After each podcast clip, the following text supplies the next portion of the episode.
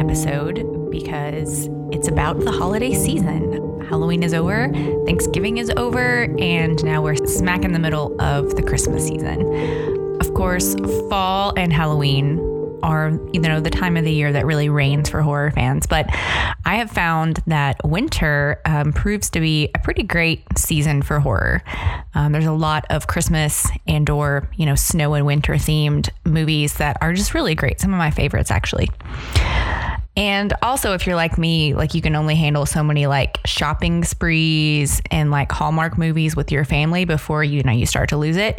And so I find that it's a good time to kind of retreat into something spooky during you know the sugar coated season. Uh, as I mentioned in the last episode, I'm Christian, so Christmas has always been a really big deal in my family. But we also had Santa Claus and gingerbread men and the whole thing, as most people do. So, you know, you always see those reason for the season, and people often that don't go to church the rest of the year will go at Christmas. The Catholics have Christmas Mass, it's a big deal. Christmas has been celebrated for a long time, but Christmas as we know it was not celebrated in the United States until the 1800s, which is not really all that long ago. Before Christianity, people were celebrating the season of the winter solstice in all kinds of ways. I went to history.com just to do a little digging on some of this. And um, one example is in Scandinavia, the Norse celebrated Yule, which is a familiar word, from December 21st, the winter solstice, through January. In recognition of the return of the sun, fathers and sons would bring home large logs, which they would set on fire. The people would feast until the log burned out, which could take as many as 12 days. The Norse believed that each spark from the fire represented a new pig or calf that would be born during the coming year. And so, part of the reason why Christians placed Christmas in the wintertime you know, most scholars will tell you that Christ was not born in the wintertime, but they placed it at that time for several reasons. I think partially because Easter was already in the spring, but also because there were so many festivals that already happened around that time of year. Per usual, it was easier for the Christian community to place their celebrations at a time when the people were already used to celebrating. It made, you know, cultural acclimation a little easier. People had uh, you know traditions of gathering around at this time of year because the winter solstice is the longest night of the year longest darkest night of the year and before we had all these modern technologies you know people I mean, there were all kinds of dangers in the winter. You know, the weather, you had to watch out for your crops, you had to watch out for your animals, you had to watch out for disease. Like the winter was like a really scary time. People would band together. And when the winter solstice was over, you know, it's like, okay, the long winter is over. We're looking forward to shorter days, warmer weather, a little bit safer environments. People had a cause to celebrate at this time of the year. And so the darkest days of the year come right before the biggest holiday of the year. These long, cold nights have roots that go all the way back to the dawn of mankind. The dangerous days of the winter solstice are the perfect setting for gathering together, sharing stories, and of course, story time always holds dark tales. And as I mentioned, you know, winter horror is particularly brutal because it adds that extra element of danger. You've got to battle the elements, you've got to battle disease. I mean, if you if your car breaks down in the summertime, as long as Leatherface isn't after you, you're okay. If your car breaks down in the middle of a snowstorm, depending on where you are and how cold it is, you could be dead in a matter of hours. because of that, I think winter horror has always just held an extra level of brutality and severity. I want to dig into some of my favorite Christmas and winter films today and just have a little discussion about those. So there are a couple of Christmas films I want to mention. I mean, there are so many Christmas horror films. There might be as many Christmas horror films as there are Halloween films. Um, there's a lot of not so great ones, depending upon what your style is. I mean, if you like, you know, like cheesy and ridiculous, I think there's more for you. there aren't a lot of good, serious ones. I'll just briefly mention Krampus because the Krampus legend is one of my favorite, like, fringe you know, Christmas tales. I think a lot of people know about Krampus at this point, but if you don't, Krampus is like Santa's counterpart. He's this monster that kind of looks like the devil. And when Santa brings treats to good children, Krampus brings like coal and he brings uh, like switches, like bundles of sticks, and he will like punish children or like take them away in his bag. It's like, it's very scary stuff. But a couple of years ago, Michael Dougherty, the same guy who did Trick or Treat, did Krampus, and it kind of has got mixed reviews, but I personally loved it. The first maybe half of it is actually really spooky. I saw it in the theater and like felt that it had great atmosphere and um, you know you have Krampus leaping on the rooftops, but you don't really see see him.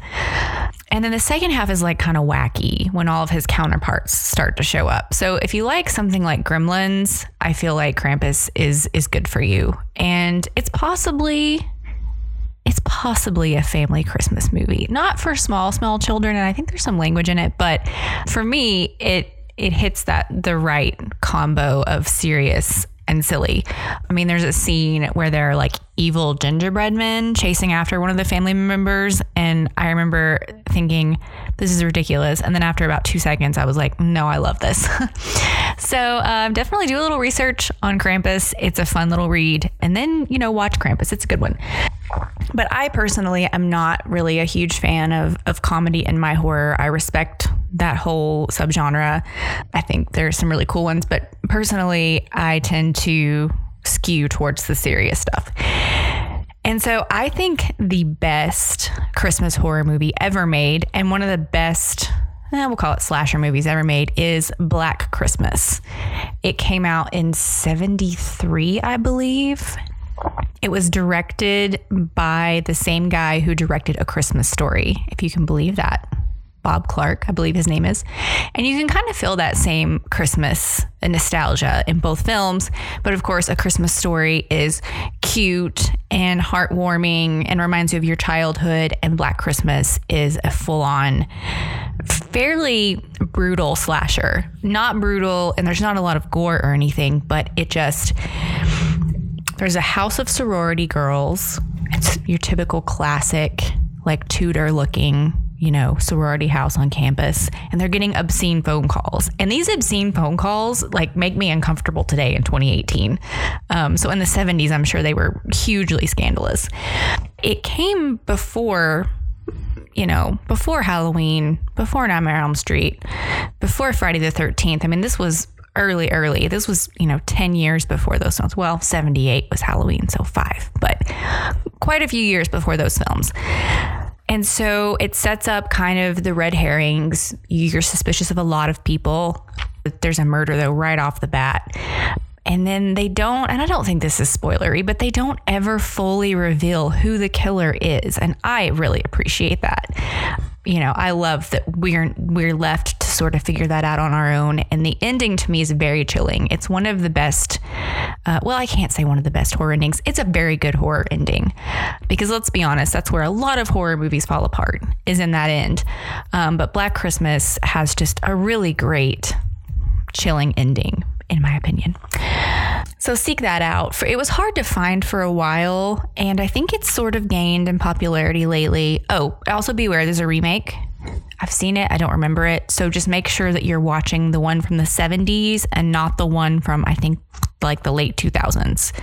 Because if you watch that one and you're listening to my words, you might think I'm crazy because they're not matching up. you know, I want to move on to just more winter themed films. Um, because as I said, there's great Christmas stuff out there, but I think the whole season holds great things beyond just Christmas. And also, I find that, you know, September rolls around and you start to anticipate Halloween. And then after Halloween, it's Halloween, Thanksgiving, Christmas, New Year. And then it's the New Year and all of the holidays are over. And it's a little depressing. I'm always depressed on November 1st. And then December 26th can also be kind of a sad day, but January 2nd is probably the saddest day. You're back at work, all the holidays are over, you don't really have anything to look forward to. And so maybe you want to watch a serious downer of a movie because that's the mood you're in. And me personally, when I am in a bad mood or going through a hard time, I do not turn to fun, happy art. I like to watch something that, like, you know, is in the mood that I'm in. It cheers me up. I don't know why, but it's the case. So I find myself turning to these in the winter. And again, there are lots. I have a whole list of winter horror and Christmas horror actually on the blog. I'll post those for you guys so you can get the whole breadth of my thoughts on this. But I'm only going to talk about two winter horror movies today. So, the first one I want to talk about is Misery. Based on the Stephen King novel, Kathy Bates won an Academy Award for it, directed by Rob Reiner. James Caan's in it. Um, I think this movie was just destined to be great. I mean, I suppose they could have messed it up. You can mess anything up, but this movie is great. I recently read the book, and the book is even more brutal, which, if you've seen the movie, that's hard to believe, but it's true. So, Misery in a nutshell is about a writer. He always goes up to a particular cabin in the hills, the mountains, to finish his books. On the way down the mountain from finishing his book, he has a bad car wreck in the snow. And this woman who lives up there, who is a nurse, digs him out of this car wreck and nurses him back to health. Plot twist, she's schizophrenic. So you have Annie Wilkes, is her name. Sometimes she's this super, super sweet. Oh, also, another important thing to know she is this writer's number one fan. She has everything he's ever written. She loves his work. So you've got this obsessive personality also with in the mind of a schizophrenic. So she nurses him back to health, but she's a crazy person. And so sometimes she's really sweet and sometimes she's really scary. Sometimes she's really violent. If he does anything to make her upset when she's in one of her down times, things get real dicey. Hmm? I know you've been out.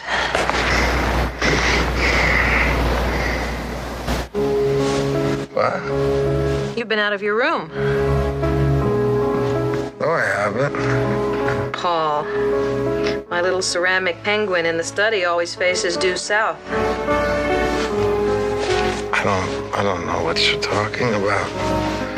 Ceramic penguin. Is this what you're looking for? I know you've been out twice, Paul. First, I couldn't figure out how you did it. But last night, I found your key. I know I left my scrapbook out.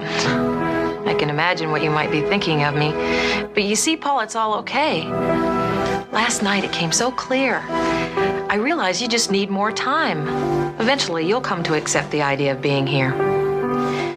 I feel like part of the reason why this movie is so great is because it it definitely plays off of the brutal elements of winter. He has the car wreck because it's winter time. Like and he's in bad shape. He breaks both his legs.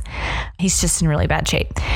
She lives out in a remote area in the winter, so she doesn't get a lot of visitors. Um, he can't call anybody to help him, like the phone's in the other room, you know. I also feel like the character of Annie Wilkes, like she's kind of a personification of winter. Whereas, you know, sometimes she's nice, sometimes she's cruel, sometimes she breaks your legs. she she's represents that fickle, you know, character of nature in the winter season. I feel like most of you have probably seen Misery, but if you haven't, I won't spoil it for you. I'll let you seek it out. But also on the blog, I have uh, a review of both the movie and the book that you can listen to. Misery might be kind of a weird choice for the winter because I think a lot of people would choose The Shining instead because again that that movie is all about being isolated in a hotel in the winter. But I really feel like The Shining the focus is more on the hotel whereas in Misery I do feel like the season and the winter itself is, is almost a character in that book. And the last thing I want to talk about, the last movie I want to talk about, is one of my favorite horror movies in general, if not my favorite. It's hard to give anything that title, but it's John Carpenter's The Thing. The Thing is just, it's unique and it's unparalleled. And when it came out, at the box office, it was not a success. Came out, it's came out the same year as E.T., which E.T. is an alien movie, and The Thing is an alien movie, totally different, but it did not do well. And now it's become a beloved classic in the horror genre and sci-fi. So in this thing, you know, you have a group of scientists out in this remote outpost and I think it's Antarctica. But there's just nothing around for miles except snow. And they encounter this creature who you find out crash landed there who knows how long ago. That doesn't really matter. But they encounter this creature that can shapeshift and look like anything. There is a huge level of paranoia, um, is my coworker my coworker is my coworker a monster? You know if we're alone together is he going to assimilate me? Um, there's a lot to say about you know just like humankind and paranoia. Um, i mean there's a lot of people have dug deep into the meaning of the thing and so you know there's plenty out there for you to go to, to check out. But again it goes back to that primitive fear and danger of the winter that people have always kind of been afraid of. And John Carpenter himself talks about there are, you know, kind of two kinds of horror stories that you tell. You gather around the fire, he says, with the wise man, the shaman.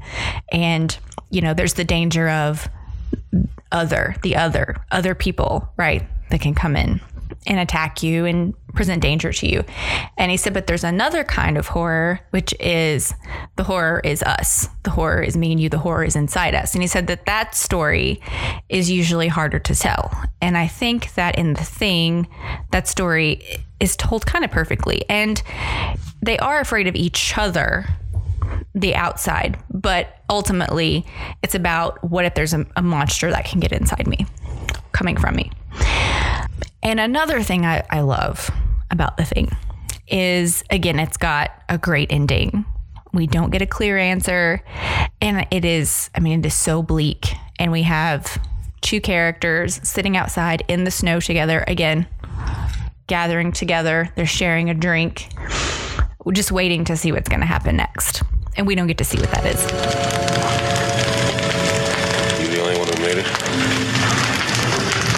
The only one. Did you kill it? Where were you, Childs? Thought I saw Blair. I went out after him. Got lost in the storm.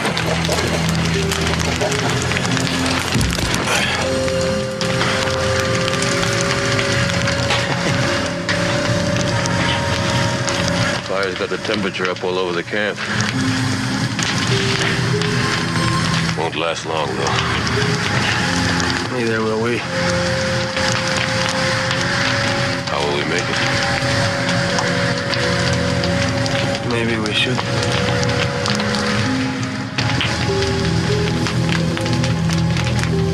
If you're worried about me, If we've got any surprises for each other.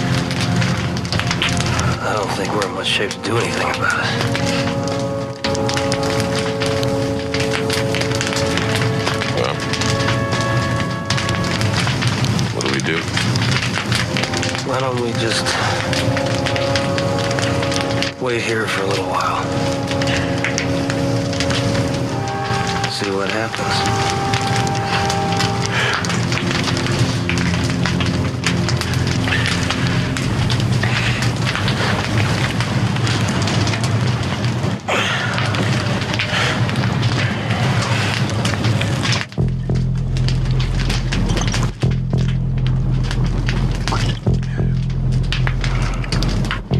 So, with these winter tales, we've come full circle. You know, these days we have cell phones, we have heat, we have more defense against the elements, and ultimately we're more connected. While we may not share the same immediate threats as earlier humankind, These films basically serve the same purpose as those early gatherings in the Dark Winter. They remind us that there are dangers out there, but that we can band together and hope for better days. Thanks for tuning in today. I want to give you guys a little update on what's coming next. In January, I'll be doing an episode about the Wendigo in film, which I have been trying to do for a long time, and I am super excited about it. So, the wintry theme is going to kind of continue in January. And then in February, I'm going to have a guest on, and we will be talking about women in horror for Women in Horror Month. And I really can't wait for that one. So, anyway, I hope that you will all find some time this holiday season to snuggle up under a warm blanket and unplug from the world and uh, watch something spooky. Merry Christmas.